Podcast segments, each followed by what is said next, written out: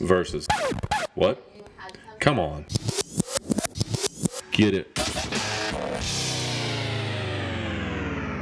All right, welcome back to Versus, where we're talking about comparisons, contrasting things we see day to day in our lives as businessmen and women and entrepreneurs and solopreneurs. Um, today we're going to dig in a little bit on the idea of David versus Goliath, and we're not going to really dig into the story. I'm just going to use it allegorically so that we have something to remember, something we can tie to that when you leave today and you're out in the day, it pops back into your head and you go, oh, yeah, that's what I'm working on today. Because that's the idea, right? We want to have something that we're moving forward with, we're getting a little bit better at. And so hopefully you can take this away as a little bit of a tool that when this thing pops up or you've already got something maybe on your mind that is that Goliath to you that you know it helps you get through it just a little bit more an easier push so somebody behind you maybe giving you a little a little shove right and so the first question really is for you to think about what is your Goliath do you have a Goliath today you know in your business in your day um, maybe in your marriage or with your kids if you have kids?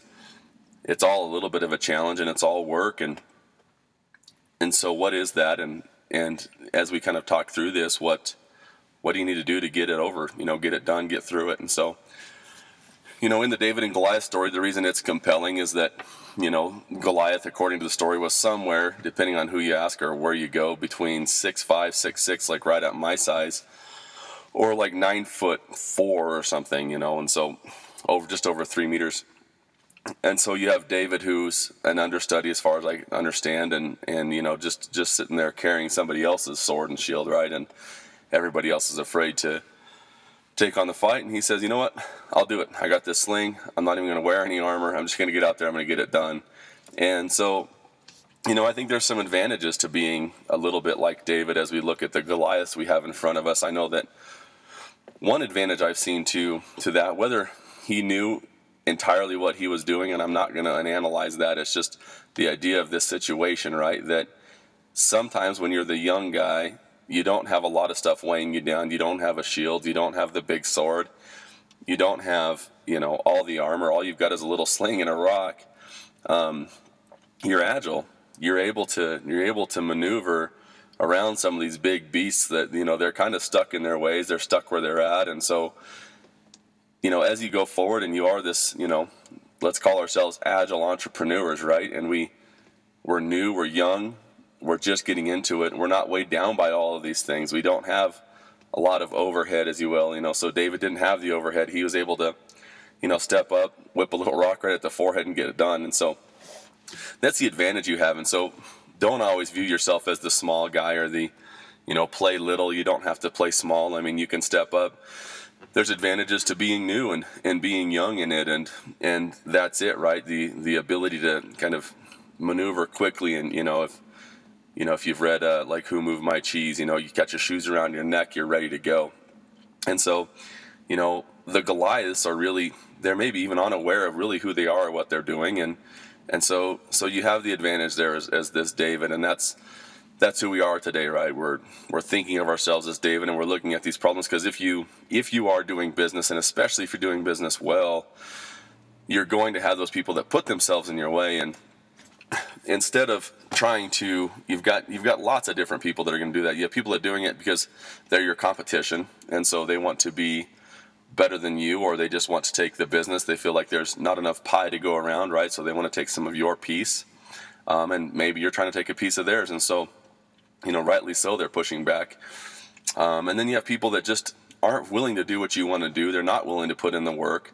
And so they're just trying to pull you off the hill, right? So, I mean, you're above them, you're climbing, you're working, and they're just jumping up and trying to grab an ankle and pull you back down to where they are. And so, you know, you've got those two um, Goliaths in your life, and you, there's a lot of different examples there too. But, you know, for those two, they're going to come up, right? As you as you push forward and we're creating movement like we um, talked about yesterday um, you know, people are going to see that and they're going to want to get in your way. They're going to want to pull you back down. They're going to want to, you know, stop you because that's, I don't know, that's their first, uh, that's their first, you know, notion is to just try and stop the other guy versus trying to go harder, you know, and, and part of that is, is that a lot of people aren't cutting their own path. You know, they're not taking the path less traveled, the road less traveled. A lot of people are just following you or they're just trying to find somebody else's road to go on. And so when they do that, then they end up bumping into other people. And so that's the nice thing also about, you know, being an entrepreneur. A lot of times you're going down a whole new road. And so there's really nobody there resisting you. It's harder. It's a lot harder because you're cutting your own way, right? But there's not a lot of people in your way because, um, you know, you're on your own. And so there's nobody you have to compare to, which is nice. You're always winning. Um, but at the same time, you're always working because you're always cutting a new path. And so, um, so that's what we've got with the David and the Goliath story there. I think that, you know, really to keep it really easy, really short, and I don't want to try and talk a lot and say little, you know, I'd like to just say a lot here, keep it tight, is just be aware what the Goliath is and step up and get it done. You know, you're agile. And if you're big and you've got, you, got, you know, you're a big company and it's harder to move, um, think about that too. Think about the ability and how much easier it is when you're agile, and, and don't be afraid to keep yourself agile, at least in your thoughts, right, and in your actions. And so, um, you know, like we talked about yesterday, just you know, don't overthink it. Step up and get it done. Your gut is going to tell you what's right. Um, you're going to know if you know kind of what we talked about yesterday, the north. You know your north. You know your map, and you see this big guy standing in the way, and you go through it.